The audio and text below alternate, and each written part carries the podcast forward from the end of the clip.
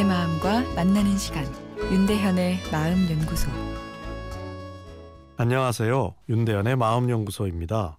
오늘은 시적 소통이 다시 뜬다라는 내용입니다. 왜 우리는 자세한 설명보다 한 문장의 시에 더 감동할까요? 시는 메타포 위에 얹혀져 있습니다. 메타포는 은유라고 하죠. 원관념인 A는 보조관념인 B다.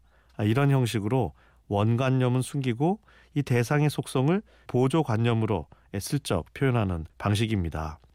예를 들면 인생은 여행이다. 어떤 느낌이 드시나요? 여기서 인생이 원관념이고 여행이 보조관념이 되는 셈인데요. 쉽게 인생의 윤곽이 그려지는 느낌을 받게 됩니다.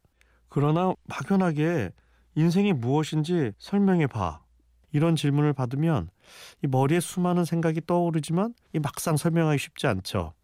인생이란 단어가 추상적이고 어렵기 때문이죠. 그러나 인생은 여행이다. 이렇게 메타포를 활용하여 이야기하면 인생의 한 단면이 쑥 이해되어 들어옵니다.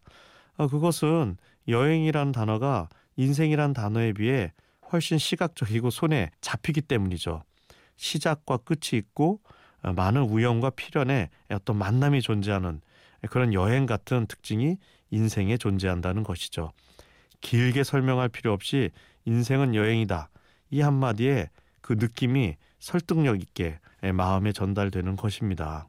아, 그래서 시적 소통, 즉 메타포 커뮤니케이션은 이 마음 힐링을 위한 심리 치료에서도 활용됩니다. 어, 예를 들어 우울증인 환자분들께 당신 마음은 무너진 다리입니다. 라 이야기하는 것이죠. 이 메시지에는 마음도 다리처럼 무너질 수 있다는 것, 내가 꼭 뭐 못나거나 잘못해서가 아니라 누구에도 이런 사고가 올 수 있다는 것, 그리고 마음 힐링에도 적절한 치료와 회복의 시간이 필요하다는 것이 함축되어 있는 것이죠.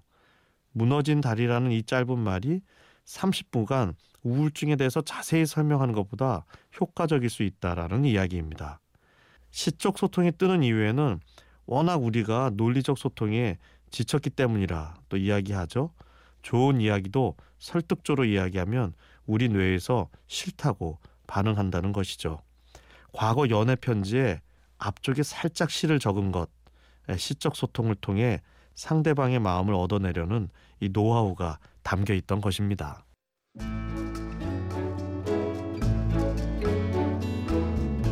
윤대현의 마음연구소 지금까지 정신건강의학과 전문의 윤대현 교수였습니다.